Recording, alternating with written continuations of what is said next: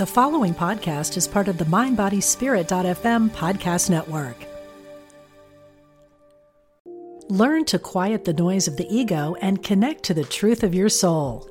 Join former monk and host of the Practicing Human podcast, Cory Muscara, for Living in Alignment, a weekend workshop live stream, live from Omega Institute's campus in Rhinebeck, New York, June 28th through 30th. Rebuild your life from a place of embodied listening and quiet knowing. To learn more and register for this live stream, go to eomega.org/thrive. The protests since the death of George Floyd are highlighting the same issues that we see in the eating disorder world, which is that, you know, we live in a society where racism is the way it is and where if you are a person of color, you may not have the ability to get treatment. Hi there. Welcome to Students of Mind, the mental health podcast made by curious minds for curious minds. On this podcast, we, the hosts, are just like you, eager to learn more about the mind. Here, we learn with you and provide you with clear, concise information backed up by real experts about all things mental health. My name is Jayde, and today I'm sitting down with Dr. Carolyn Ross to talk about eating disorders, eating disorder treatment, how eating disorders are experienced in communities of color, and what it's like to be a black woman and an eating disorder professional. Today's guest is Dr. Carolyn Ross. Dr. Ross is an expert and pioneer in the use of integrative medicine for the treatment of eating disorders and addiction. She is the CEO of the Anchor Program, a 12 week online program for people struggling with binge eating, food addiction, and emotional eating. Dr. Ross is the author of three books, and she shares her knowledge and expertise with treatment centers around the country to help them develop effective eating disorder programs. Dr. Ross is also a chair member of the African American Eating Disorder Professionals Committee. Welcome, Dr. Ross, and thank you for being here. Thank you so much for inviting me. Yeah, of course. Um, so I know I said a little bit about you and the work that you do, but could you tell us more in a little more depth about you and the work you do and how you got to where you are today? Sure. Um, well, you know, I, am a medical doctor. I completed medical school at the University of Michigan, and um, initially just wanted to work in primary care. You know, and I had uh, several offices that I ran. I was always in private practice, but I also always had an interest in working with women. So, as part of my interest in working with women, I ended up doing a lot of work on eating disorders. And that's how I kind of first got involved in working with eating disorders. So, uh, for quite some time, I've either been a medical director of eating disorder treatment centers or a consultant with treatment centers, and then have had, you know, worked with people in my in my practice who have uh, eating disorders as well. Okay. Um. So I think first, what I want to ask is, um, like if you were talking to someone who has no knowledge of eating disorders whatsoever, how would you describe what an eating disorder is and the role that they play? So, somebody who came from a, another planet and had never. okay. Yeah. yeah, I think the best explanation that I can come up with is that eating disorders, um, while they involve food and body image, it's really a, a, a these disorders all function uh, from people's inability to manage their emotions, particularly emotions around certain topics and uh, certain experiences, I should say, not topics. So, people with eating disorders tend to use food in a way to help them manage emotions, especially uh, people who have had uh, traumatic experiences, particularly in childhood, uh, because those traumatic experiences, you know, change things in a person's brain and make it difficult for them to manage their emotions. And often food or behaviors are used as a way to, you know, to stay in control and to manage those emotions.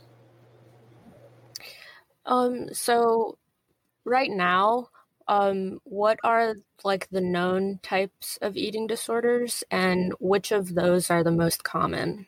Yeah. Well, I think most people know about anorexia and bulimia. And uh, 10 years ago, binge eating disorder uh, was put in the Diagnostic and Statistical Manual. So now it's considered a, a true eating disorder. And then there are some ancillary ones like uh, what one we call um, other specified feeding and eating disorders, which are kind of for people who don't fit the specific criteria for anorexia, bulimia, or binge eating disorder. They might be put in that category. And then there's another category that's mostly not to do with body image. The people in it's uh, the initials are ARFID. Um, oops, now I'm going to forget what it is. Uh, that's embarrassing. um, but the ARFID category are often people who have uh, autism, and their issue is not so much you know, body image. It's more about the texture of food and, you know, how, how, how it's avoidant reactive food intake disorder. I hope I can be forgiven for forgetting that wrong title. Anyway, I think most people feel like because we know they've heard so much about anorexia and bulimia, they probably think, oh, those are the most common ones. But actually, binge eating disorder is more common than anorexia and bulimia combined. So, and also the other difference is that binge eating disorder has more men in it than do the other eating disorders. So, about 40% of people with binge eating disorder are men, whereas it's a much lower percentage for anorexia and bulimia. Okay, that's that's interesting to me. I didn't know that it binge eating disorder was more prevalent than bulimia and anorexia combined.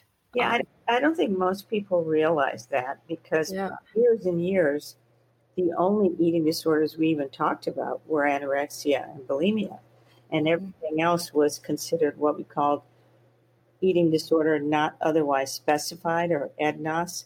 So everything else was just piled together under EDNOS, and nobody really talked much about it.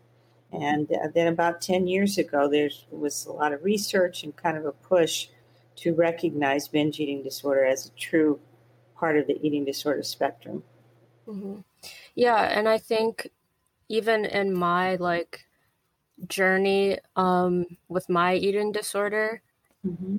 I started like my recovery four years ago, and even then, I rarely heard anything mentioned about binge eating disorder. So I think even in like the short four years that I've been in recovery, I've seen an improvement in how much people are talking about it and like spreading awareness about it. Yeah, and there still aren't a lot of treatment centers even for binge eating disorder. So yeah, I think there's there's certainly a lag, just as there's a huge lag in the recognition of eating disorders in people of color, Black, Indigenous, you know, other people of color. And, you know, there, I think studies have shown that if you present a therapist with the exact same uh, symptoms that a patient coming in has, but you tell the therapist that one is white, one is Hispanic, and one is black, the black person will only be diagnosed with an eating disorder about 14% of the time, whereas white and Hispanic with the exact same symptoms will be diagnosed over 70% of the time. Wow. So there's a huge bias about, you know, whether black people can even have an eating disorder, which is crazy because the studies show that, you know, black Hispanics have the same percentage of eating disorders that do whites. Uh, there's not as much research in Native Americans and Alaskan Natives, but uh, they also suffer uh, for approximately the same amount from eating disorders. Wow. Um, So we're definitely going to come back to um, race and how that plays a part in eating disorders because uh, I want to talk about symptoms and behaviors because I don't know if people can really identify what it looks like when someone is engaging in an eating disorder behavior.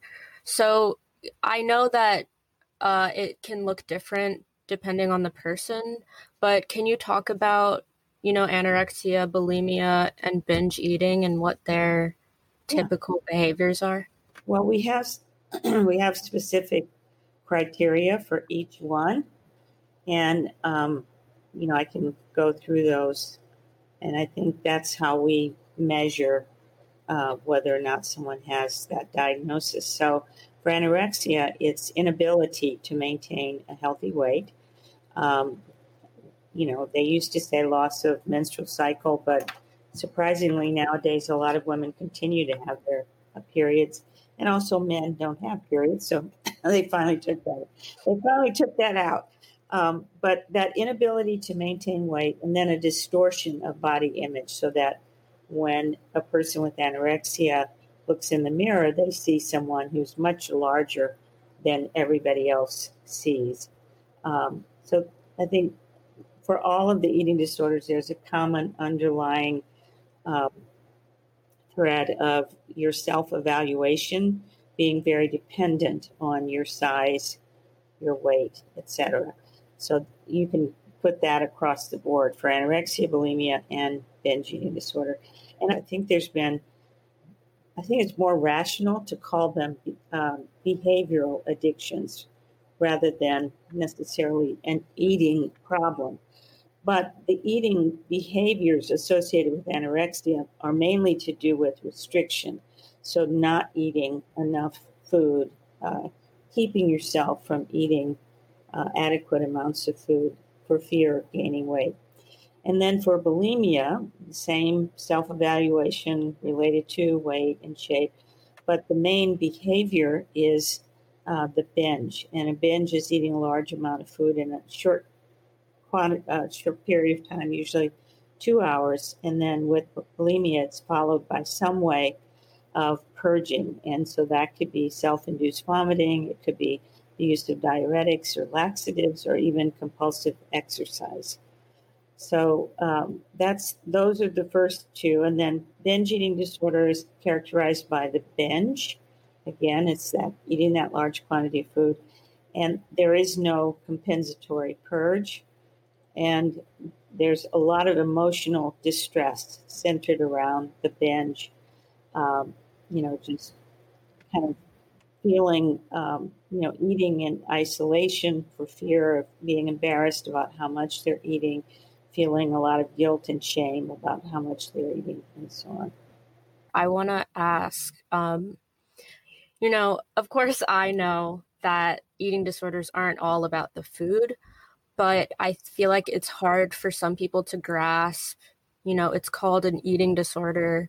So why can't we just fix this person's eating and then they'll be cured? so, it's you... so simple, doesn't it? Yeah, yeah. That's one of the things that people who have eating disorders hate the most because parents or loved ones will say, well, just eat if you're an anorexic. Or if you have binge eating, just stop eating and get more exercise. Then you'll be fine, you know. Right.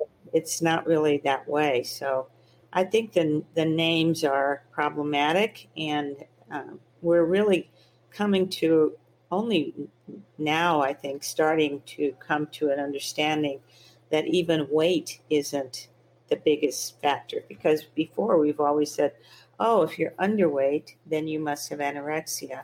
If you're normal weight or a little overweight, you must have bulimia. If you're living in a larger body, you must have, um, you know, binge eating disorder.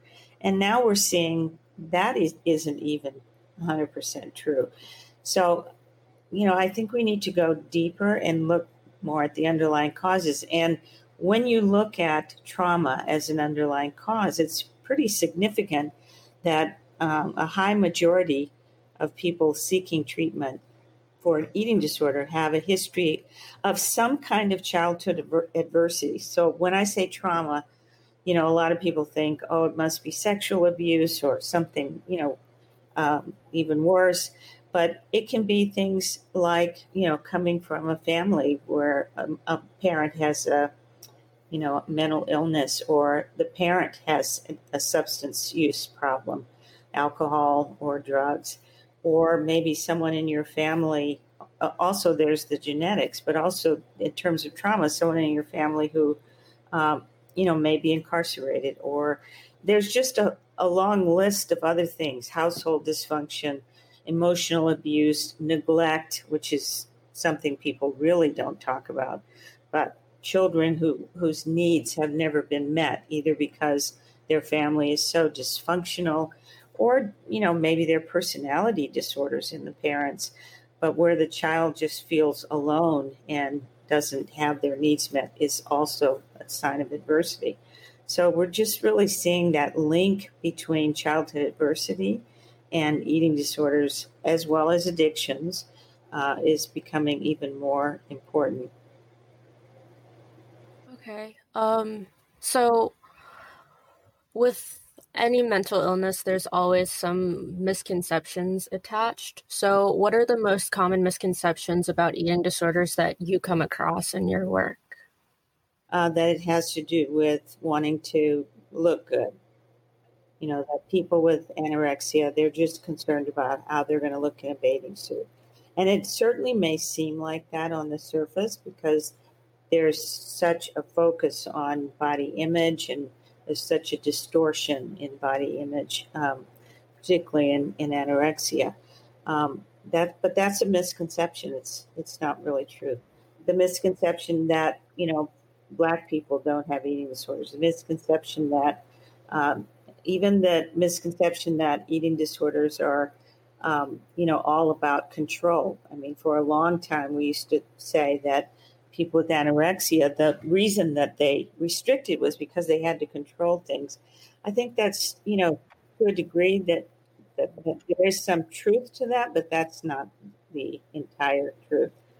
Um, yeah. So, yeah, I think I think there are a lot of misconceptions. Oh, that men don't get eating disorders. How about that one? Yeah.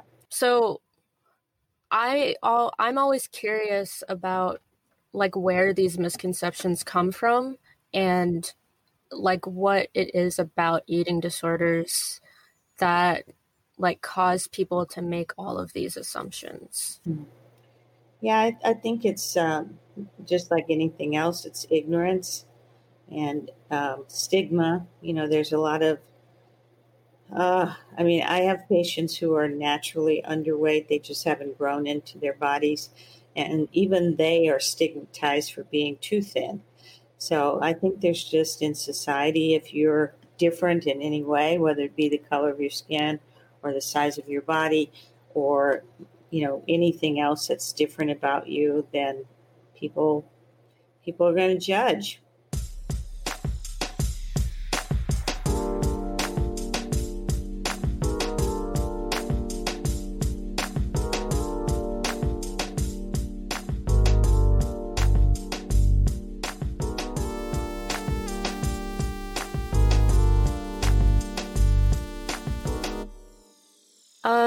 So you talked a little bit about society and how, you know, there's so many images of what the perfect body is. Mm-hmm. Um, and I think that in my kind of exploration of eating disorders, I find it troubling how some of these like dieting trends are so blat- blatantly like similar to eating disorder behaviors. And how like that's an understatement.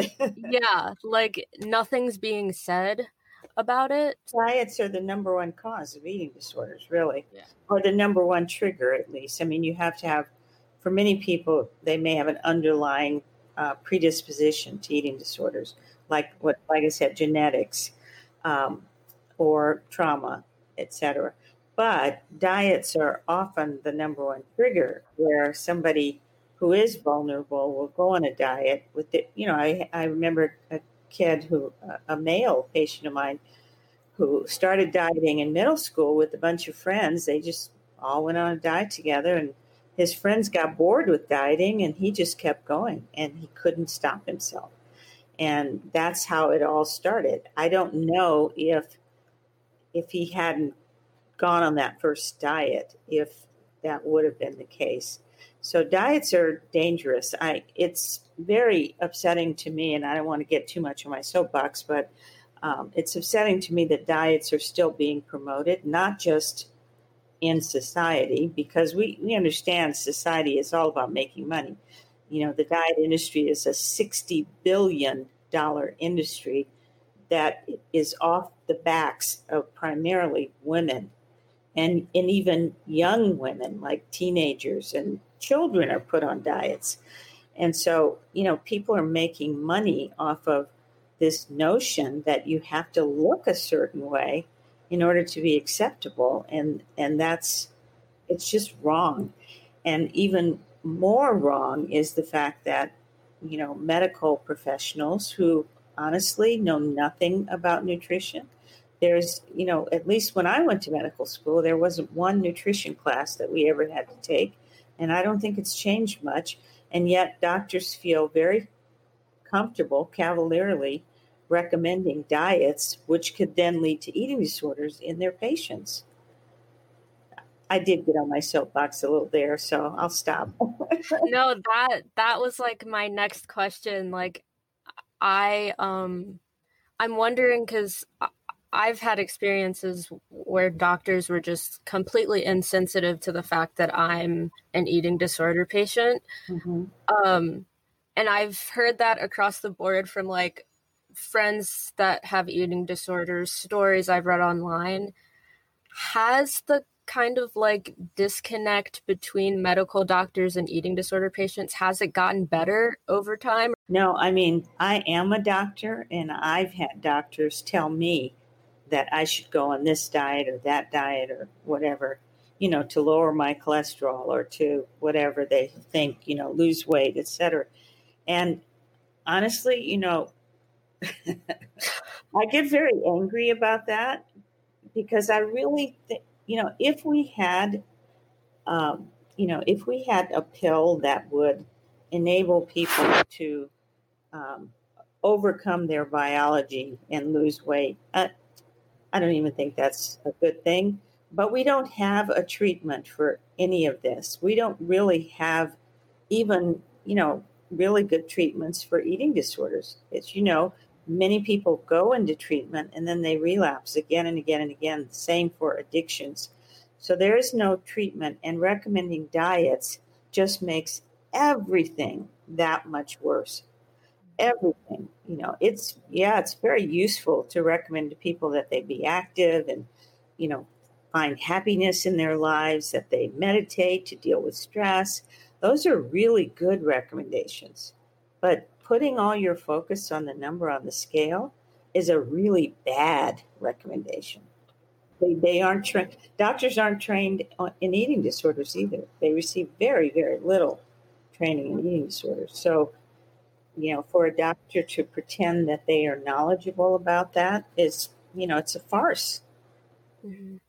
Yeah. And then, like, as someone who has an eating disorder, it's just so confusing when I'm told by this, you know, doctor, therapist, psychiatrist on my eating disorder team that it's okay for me to be doing this meal plan and eating this much, but I go to my doctor and I see like even just like posters on the wall of like this is what you're supposed to eat, this is what your plate is supposed to look like it's it's so confusing and like it just makes it harder to accept that you even have an eating disorder mm-hmm. um, or that eating disorders are even real yeah well i mean i think uh, there's an author recently who said uh, america has an eating disorder and i think that's true because we're obsessed with appearance you know, and the, social media has just made that even worse. Um, however, if you have an eating disorder, I would never take advice from someone who is not a specialist. in treating eating disorders. And I think the whole notion of what you should eat, how much you should eat, the plate plan, the not plate, it's confusing for everyone. You know, I've been in medicine for decades, and during that time, we were told fat is, is bad for you. And then we were told, oh no, fat is good for you. You need fat because, you know, I mean, you have to have hormones. So, duh, you have to have fat to have hormones. So, people going on low fat diets definitely don't have enough hormones to have periods and so on. So, that got next. And then it was low carb. Oh, carbs are so bad for you. You've got to stop eating carbs. Oh, then we forget about all the nutrients that are in true carbs. I'm not talking about, you know, processed food. I'm talking about fruits and vegetables have nutrients that our body needs. And so then it was okay, well, maybe we could eat some carbs. And now it's all about sugar. Can't eat sugar, can't eat sugar. I mean, if you think about that, it doesn't make any sense because if you're listening to all of that and you look back at the history of that, you can see that it's it's really all a money making game. And even if you discount that, and maybe some people really, you know, had done research and really wanted to do something good, they didn't know what they were doing because then they had to retract everything. So we cannot listen to popular media. We cannot listen to, you know, what's on TV about what to eat. We cannot we cannot go down those roads. And I think it's important for everyone, but even more important for people with eating disorders to try to limit their exposure to those kinds of things. Um, so, for people who um, are able to access treatment and resources for their eating disorder, um, what types of treatments are out there and what's being used for people looking for help? Yeah, well, I think the standard treatment has been the 30 to 45 to 60 day inpatient or residential program, which is fine. I think that's a good treatment for people who need stabilization. Maybe they're not medically stable or they are unable to stop their behaviors on their own in, the outpatient setting. Um, and then after that, there's what we call um, partial hospitalization, where you may be at a treatment facility for anywhere from six to 12 hours a day, and then you go home at night. And then below that is intensive outpatient treatment, and that can be spending anywhere from three to six hours a day at a facility, and then the rest of the time you're on your own. So, you know, there's there's definitely benefit to all of those, but we have to really recognize that eating disorders are chronic conditions.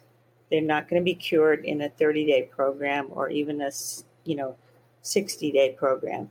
So it's really important that people have options to work with um, experts in the field once they've completed that the treatment program, and that's where I think we don't have enough uh, help for eating disorder patients.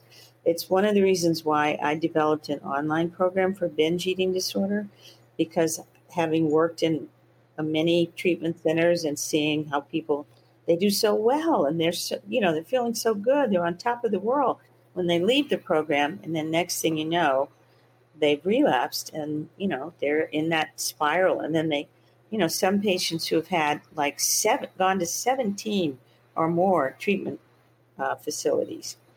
And that just first of all is a lot of money that most people can't afford. And second of all, you know, there's something wrong with that if, you know, we can't provide care that helps keep people from relapsing. So in my online program, you know, I take people from all over the world actually, and we have a program that's an, an intensive program for a few months, and then a six month program after that that helps them to stay, you know, uh, on on track and so that's what I do with people with binge eating and compulsive eating, emotional eating, food addiction. And I think we need more of that where, because you may live in a city, but a lot of people go to a treatment program, then they go home to some tiny town in Iowa or Michigan where there are no doctors who know anything about eating disorders. So we need more access to specialists for treatment. Okay. So, um, in these programs, because I know you said uh, like a inpatient PHP IOP track, mm-hmm. um, within those programs, what types of therapies are being used um, to help with the recovery process? I think the most common still is um, cognitive behavior therapy. And there's also a lot of dialectical behavior therapy or uh, acceptance and commitment therapy, which is used to help people uh, become better at emotional regulation. So those tend to be the most common. Some programs have family therapy, um, you know, family systems therapy. Those are also, and some programs also use different trauma therapies, whether that be EMDR or somatic experiencing or one of the other trauma therapies. Um, so, in your opinion, what is the most effective? Which I know is kind of a relative question because therapy is different for everyone, but mm-hmm. um, well, you know, I really believe that um, while not everybody who's had childhood adversity or trauma in their lives will develop an eating disorder or an addiction, most of the people that I've worked with have had a history of trauma. So most of the patients I've worked with with eating disorders have a history of some kind of adversity in their lives. And so I really believe that, you know, trauma therapy is super important. And I think until recently, I uh, you know, I think most treatment centers did not really focus on that. They were more focused on weight restoration for the anorexic and stopping behaviors for the bulimic and so on. But if you don't deal with the underlying causes of the eating disorders, people do keep cycling back. They keep, you know, they go home and then those memories or whatever happened to them, or going back into a dysfunctional family without knowing how to manage that, uh, causes relapse. Yeah, um, it's interesting how um, when you're talking about trauma and eating disorders, because I've mostly heard eating disorders being a way to cope with like anxiety and depression. Mm-hmm. And I remember being in treatment and there weren't like any trauma based groups, mm. except for one that was only for like a select group of people. Yeah. So it was like they would go off during the day somewhere and have their own trauma therapy session. Yeah. Yeah. And I think that for the most part is how it still is. And it, it really shouldn't be that way. I think in the treatment world, mainly they were identifying trauma as what we used to call the big T so big T is obviously stuff like sexual abuse or, you know, I don't know, just really the worst of the worst. But now, now with the adverse childhood experiences study that the Centers for Disease Control has has been running, um, they're pretty clear that childhood adversity from neglect to all sorts of abuse, even emotional abuse, physical abuse, uh, emotional and physical neglect, as well as those household dysfunctions like uh, domestic violence in the home, substance use in the home, mental illness in the home, etc. All of those markedly increase a person's risk for developing, um, you know, some kind of eating issue.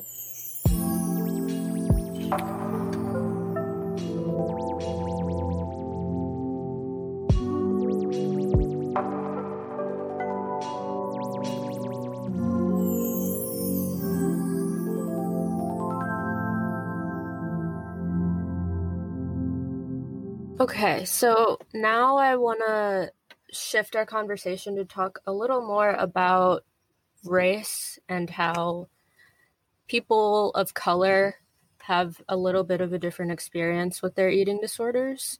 Um, so, the first thing I want to ask is um, I know that you are a member of the African American Eating Disorders Professional Committee. Um, and I want to ask, what do you think the importance of having this committee is? Yeah, well, this is a committee of IAEDP, which is the International Eating Disorders Professionals Organization. And it's the premier organization, you know, mainly for therapists and people who work in the eating disorder field, dietitians, you know, et cetera. And you know, for many, many, many years within that organization, there was no recognition that number one, people of color get eating disorders, and number two, that um, there may be differences in how we need to address address those. So I think I wasn't the founder of the committee. I'm, I'm the uh, co-chair right now, but two of my colleagues, Mazella Fuller from Duke University and uh, Charlynn Small from University of Richmond, founded the committee. And I think uh, certainly since I've been the co-chair with with uh, another woman who uh, is from Renfrew, uh, Polly uh, Edwards, we've really been focused on education and getting the word out that Black people do get eating disorders and that we need to really pay attention to that. And we're missing, you know, a whole lot of people who need help. And so I think the importance of the committee is raising both the educational level and also awareness level of the need for um, recognition of eating disorders in people of color. So now I want to ask how is the experience of having an eating disorder different for people of color? I think there are a lot of similarities. Um, you know, the diagnosis, the criteria are the same, and so on. But um, I, I do feel there are cultural differences, and um, certainly in the AAEDP committee, that's one of the things we are trying to educate people on is cultural how to become culturally competent.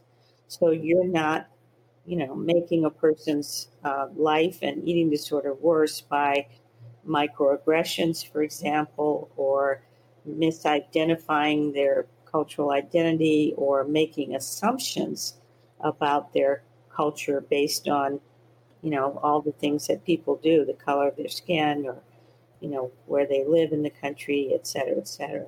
So I think there's, you know, the, all of the protests since the death of George Floyd are highlighting the same issues that we see in the eating disorder world, which is that, you know, we live in a society where racism is the it's the it's the way it is and where um, you know people of color do not have the same opportunities so for example if you are a person of color you you may not have the ability to get treatment financially so that's one thing. And then if you go in and get treatment, you may be the only person of color in your, you know, in your treatment group. And there may be no therapists, doctors, or dietitians who work with you. So, um, I mean, we joke about, in my friend Charlynn Small, she, she has this joke about, well, you may be given uh, a challenge to eat a piece of pie, and you're given you know, uh, an orange, a pie with an orange substance in it. And for many black women, that might be, they think it's going to be sweet potato pie, but then they put it in their mouth and, and it's pumpkin pie.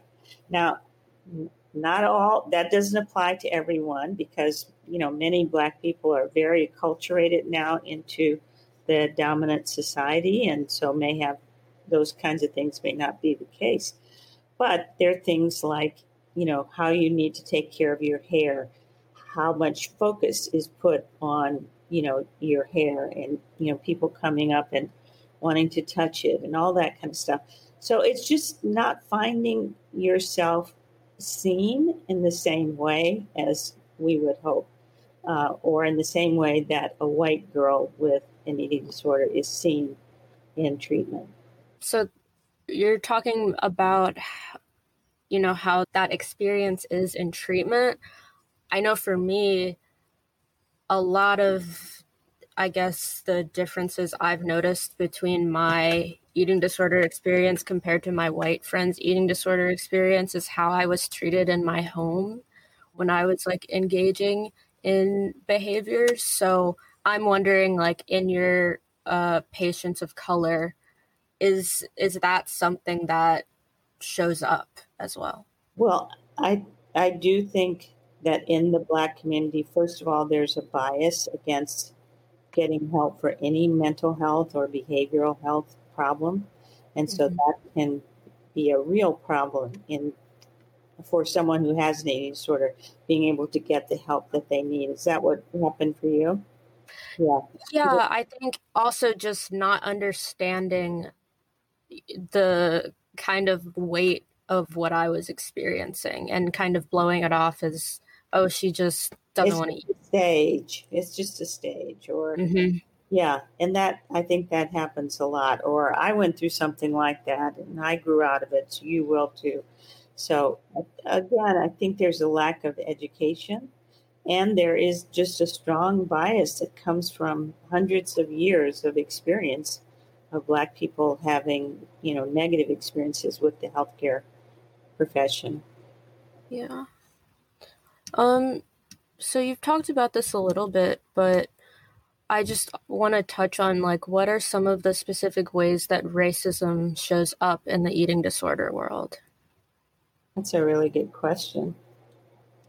I what I've uh, experienced is racism shows up in a lot of ways. From a professional standpoint, it is in the fact that um, clinicians of color are not being hired to work in treatment centers, and until the George Floyd protest, honestly, nobody seemed to care about that. It was kind of like, why, why are we even talking about this? You know? Yeah. So, and and they can explain. They would explain it by saying, "Oh, well, we don't have people of color." But it's interesting that just as white clinicians have been for generations treating people of color, black clinicians, you know, I'm a black doctor, I treat white people, so, but they don't see that in the eating disorder world that you know, having a black clinician is not just for black patients.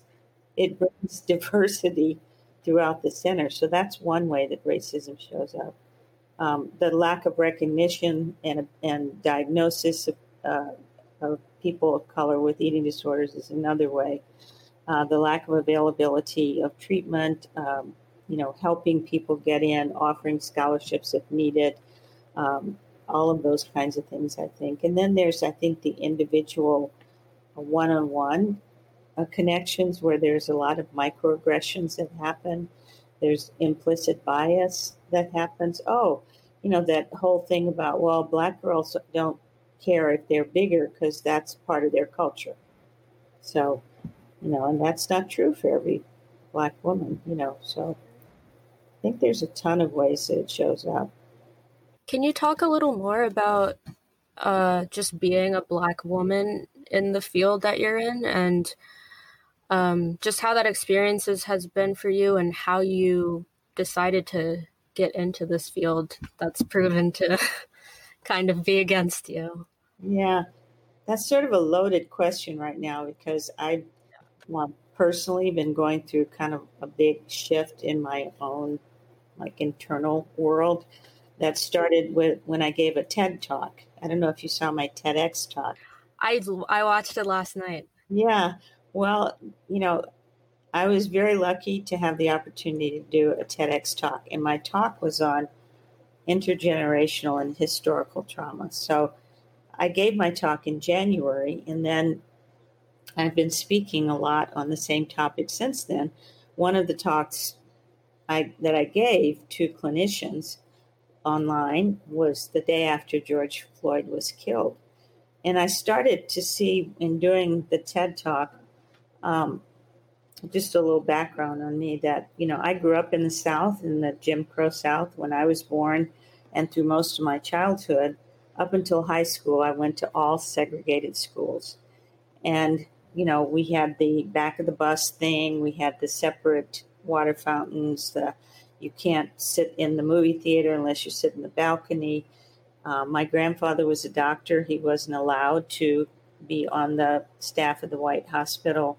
You know, all of those things that I saw growing up. You know, I saw how people treated him. Uh, we knew that he was born on the same plantation where his parents had been slaves.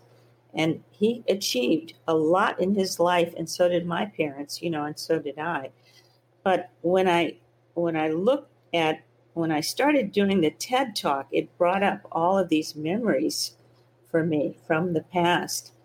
And the reason that was a problem is because I had hidden those memories from myself in order to fit in. You know, I went to a white medical school. I didn't go to a historically black college. You know, I thought I'm just going to keep achieving even more than my parents did, who went to historically black colleges. I wanted to do better than that, you know. And throughout all of that, I think a part of who my identity as a black woman was sort of submerged. And I was just, you know, I'm just doing my job. I'm just getting out there, you know, I'm taking care of my family. I'm working hard. You know, I don't have to think about being a black woman. And it's really not true because now it's kind of hit me at this stage in my career, which is, you know, I mean, it, I couldn't have done anything before because there was no openness to talk about this. And now there is some openness to talk about it.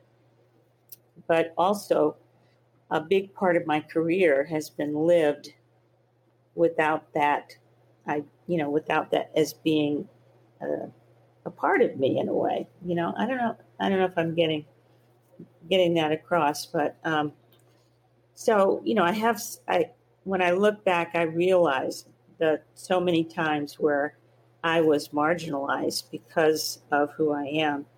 Um, you know, I was given an opportunity, but uh, then you know I was paid less for it, or I was I could go and speak at a major conference, but I could only speak about Black people. You know, which my area of trauma, it, you know, my area of expertise is trauma. And um, I had a hard time getting on the speaking circuit to talk about trauma. But as soon as I started talking about African Americans with eating disorders, then I was very popular. So you see what I'm saying? Yeah. They're, they are little things, you know, they really are in some ways little things. But I think over a period of time they pile up and you start realizing how much you've lost, you know, how much you've gained, but also there was a cost. Yeah. So thank you for sharing that. I feel like that was very vulnerable. So thank you for that. Um, I think that, especially as Black women, it gets lost the the work gets lost a little bit and like seeing someone like you i am inspired and kind of the idea of your struggle isn't even in my mind because I'm like, wow, she's so strong and she's doing all of these things. And well, but that's part of it, you know, because yeah. you're so strong is the strong black woman syndrome.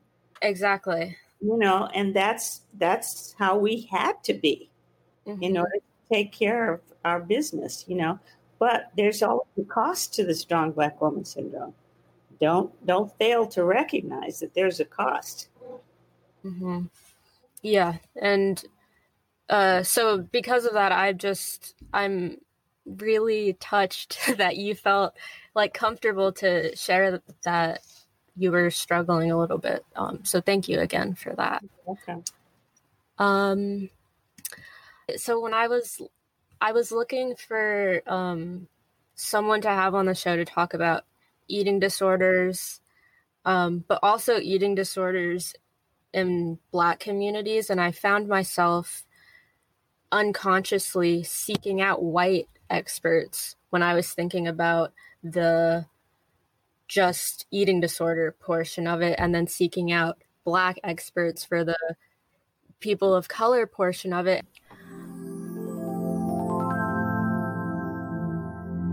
Hi, guys. I wanted to pop in here really quickly and provide some clarity for what I said, just because I don't want it to be taken out of context or anything.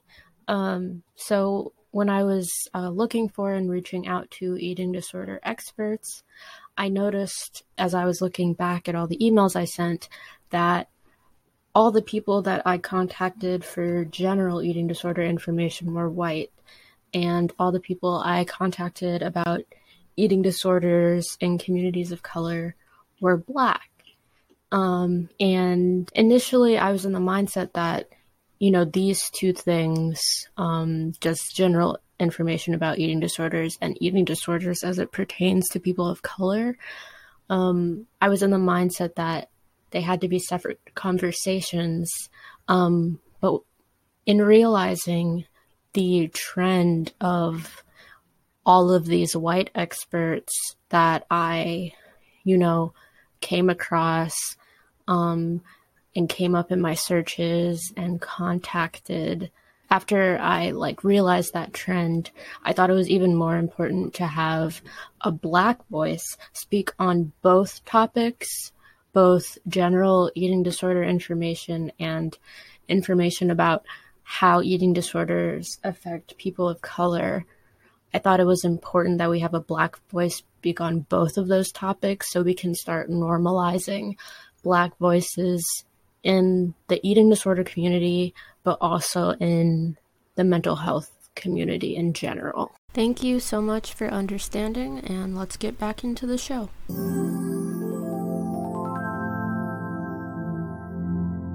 And then I was like, wait a minute. like, like, why, why am I doing that? Wake up, girl. yeah. I was like, wait, I can, that doesn't make any sense when, you but know, that's there's. How, that's now you see how the white world operates. Yeah. That's how they operate, you know? Mm-hmm. And it's not surprising that you would do that because that's kind of how we've been trained. Yeah. Yeah. And I think um, something I've been exploring is how there's so much anti blackness within the black community and how we have to go within ourselves to see how, you know, the society that we live in has caused our values, some of them, to be against ourselves. Um, yeah. I, well, that's called internalized racism. Hmm. Yeah. And I was just watching, this is an old, old um, thing on YouTube where Louis Farrakhan and also Malcolm X had, um, they, they put Malcolm X on YouTube. funny. YouTube wasn't even invented when Malcolm I know. X died. You know? But um, they were talking about this same thing. I remember Malcolm X's YouTube video where he was saying, you know, who taught you to hate your black skin? Who taught you to hate the shape of your nose? Who taught you to hate, you know, your black body? And that's that's the way it is because, you know, this we cannot we can no longer ignore the legacy of slavery, which was to demonize the black body, and especially for black women slavery was the beginning of the creation of the thin ideal, which was in contradistinction to, you know, how white women should be. White women should be chaste, they should be thin, they should be religious, sanctified, etc. And then they talked about black women's bodies as um, savage and sinful and you know sexualized and so on so that's the beginning of the thin ideal. So you're talking about eating disorders. It's this whole thing, it traces directly back to how black bodies were treated in slavery.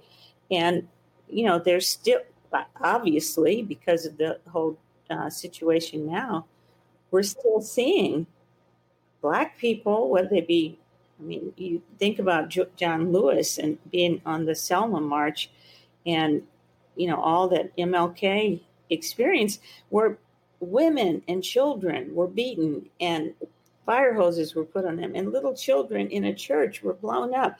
And so the beginning really of eating disorders was the creation of the thin ideal.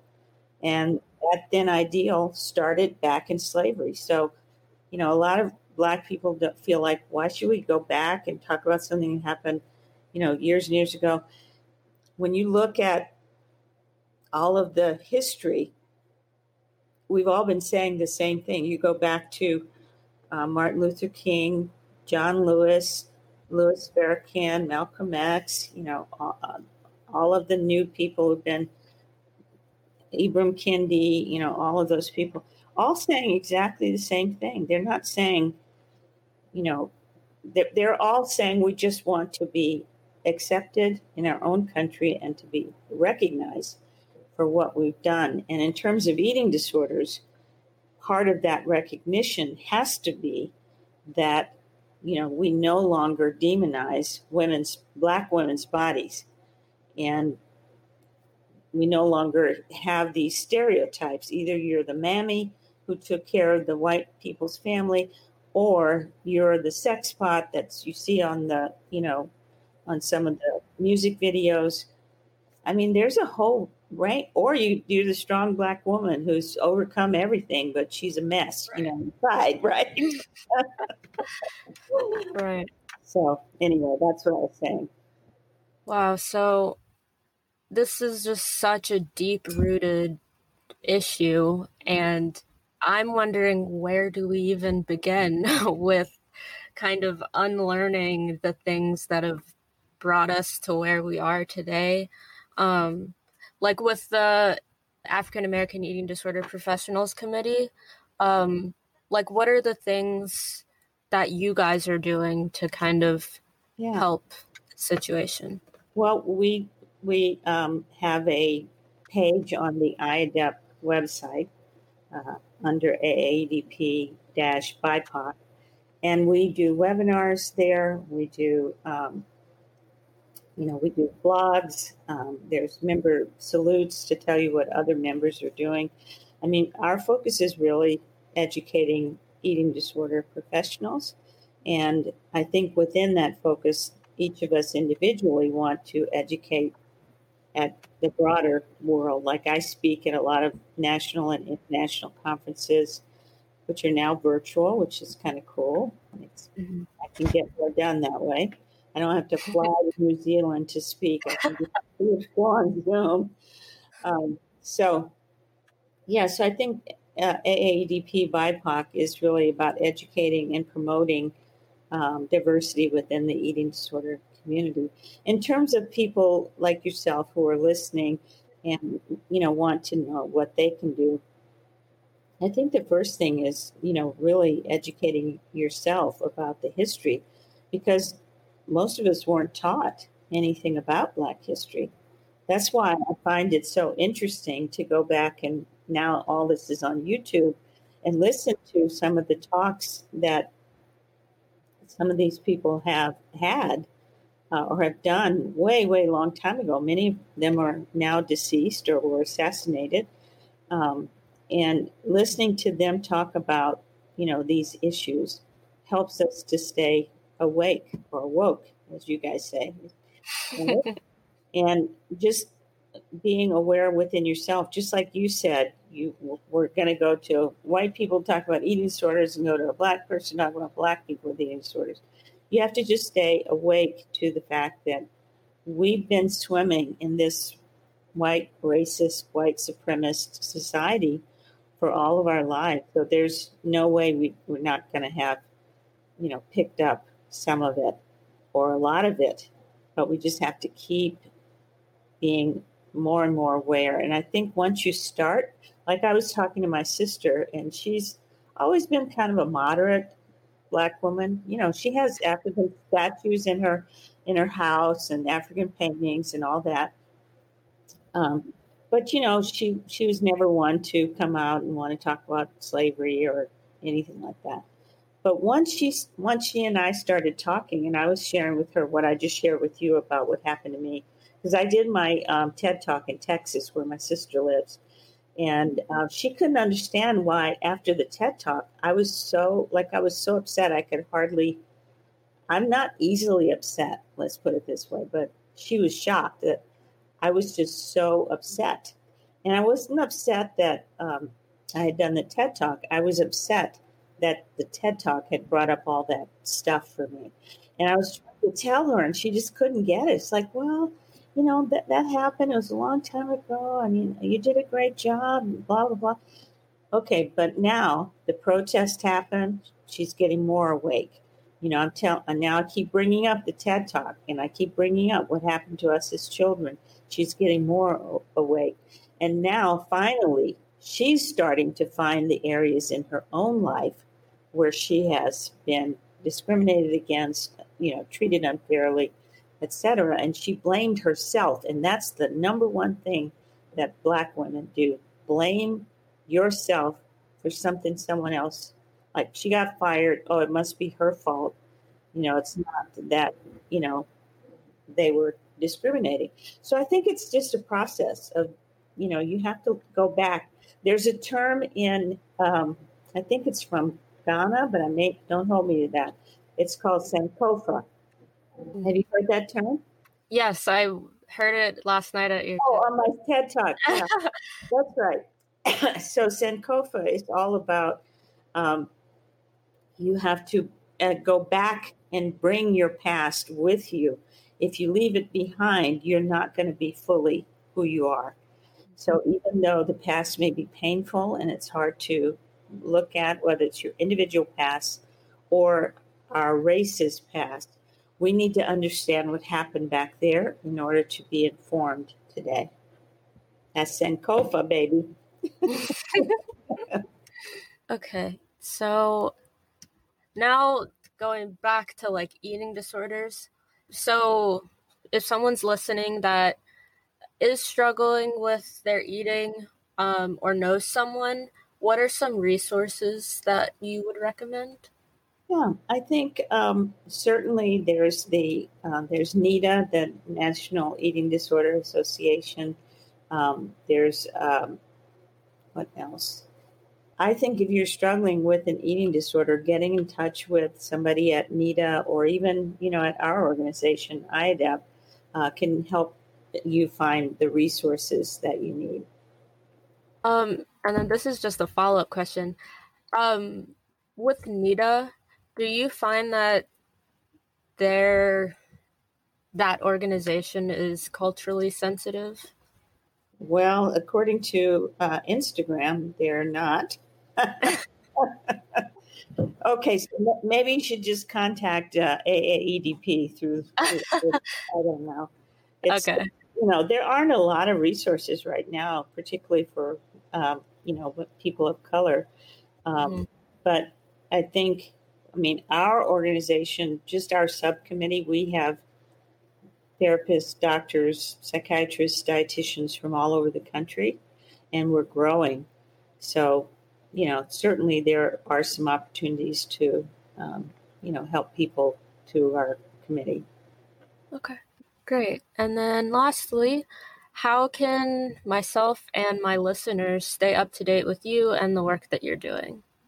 Well, I have a podcast, the Carolyn Coker Ross Show. So that's one way you can. It's on all of the, you know, Spotify, Apple, et cetera, et cetera.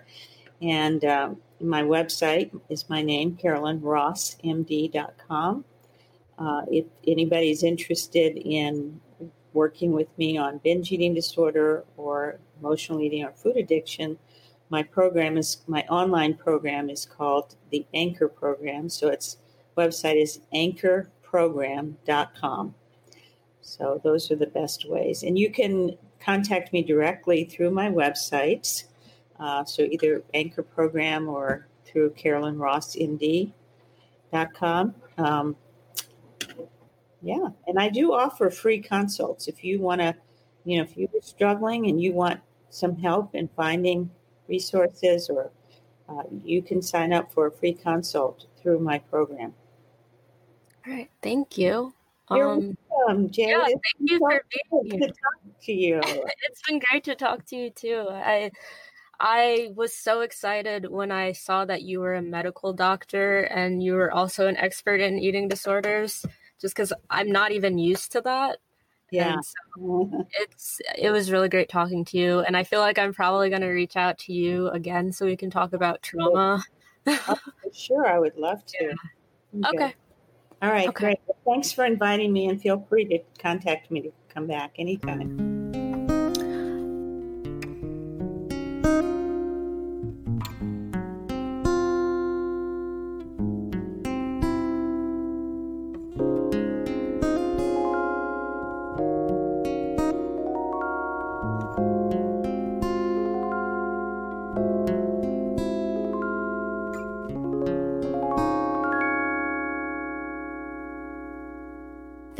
For listening to this episode of Students of Mind.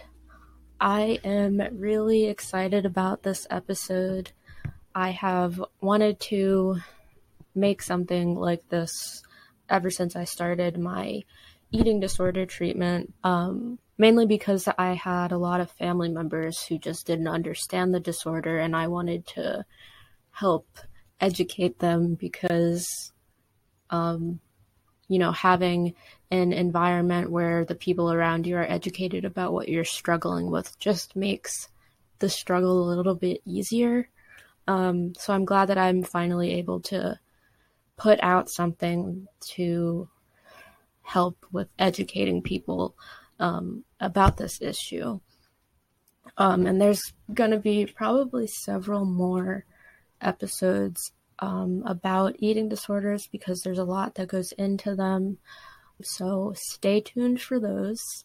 I want to thank Dr. Ross again for being on the episode. It was really lovely talking to her. I learned a lot. So make sure to look at the description so you can see how you can contact Dr. Ross, utilize her resources or online classes, and also any other resources that were mentioned in the episode. Anyway, thank you so much for listening to this episode. Don't forget to subscribe, share the episode, and leave a review for the podcast. Otherwise, I will see you next time.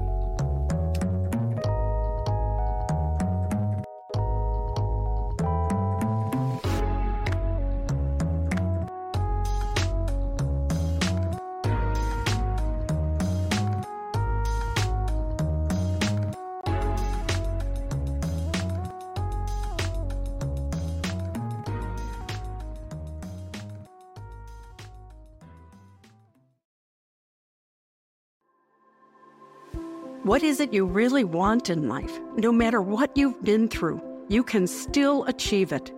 I'm Sandra Anne Taylor, and in my Energy Activation podcast, we'll explore the science of manifestation, and I'll give you specific techniques to shift your energy in order to make your dreams a reality. I also do live energy readings, and you can be a part of the show by emailing your questions to me at sandrataylor.net. Join me on the mindbodyspirit.fm podcast network or wherever you get your podcasts. Do you have an online course or an event or a book you'd like to promote? We've got the right audience for you. Our listeners love content like the show you just heard. You can reach our engaged audiences by advertising right here on mindbodyspirit.fm, the podcast network in shows about wellness, self care, spirituality, angels, and more. Contact info at mindbodyspirit.fm.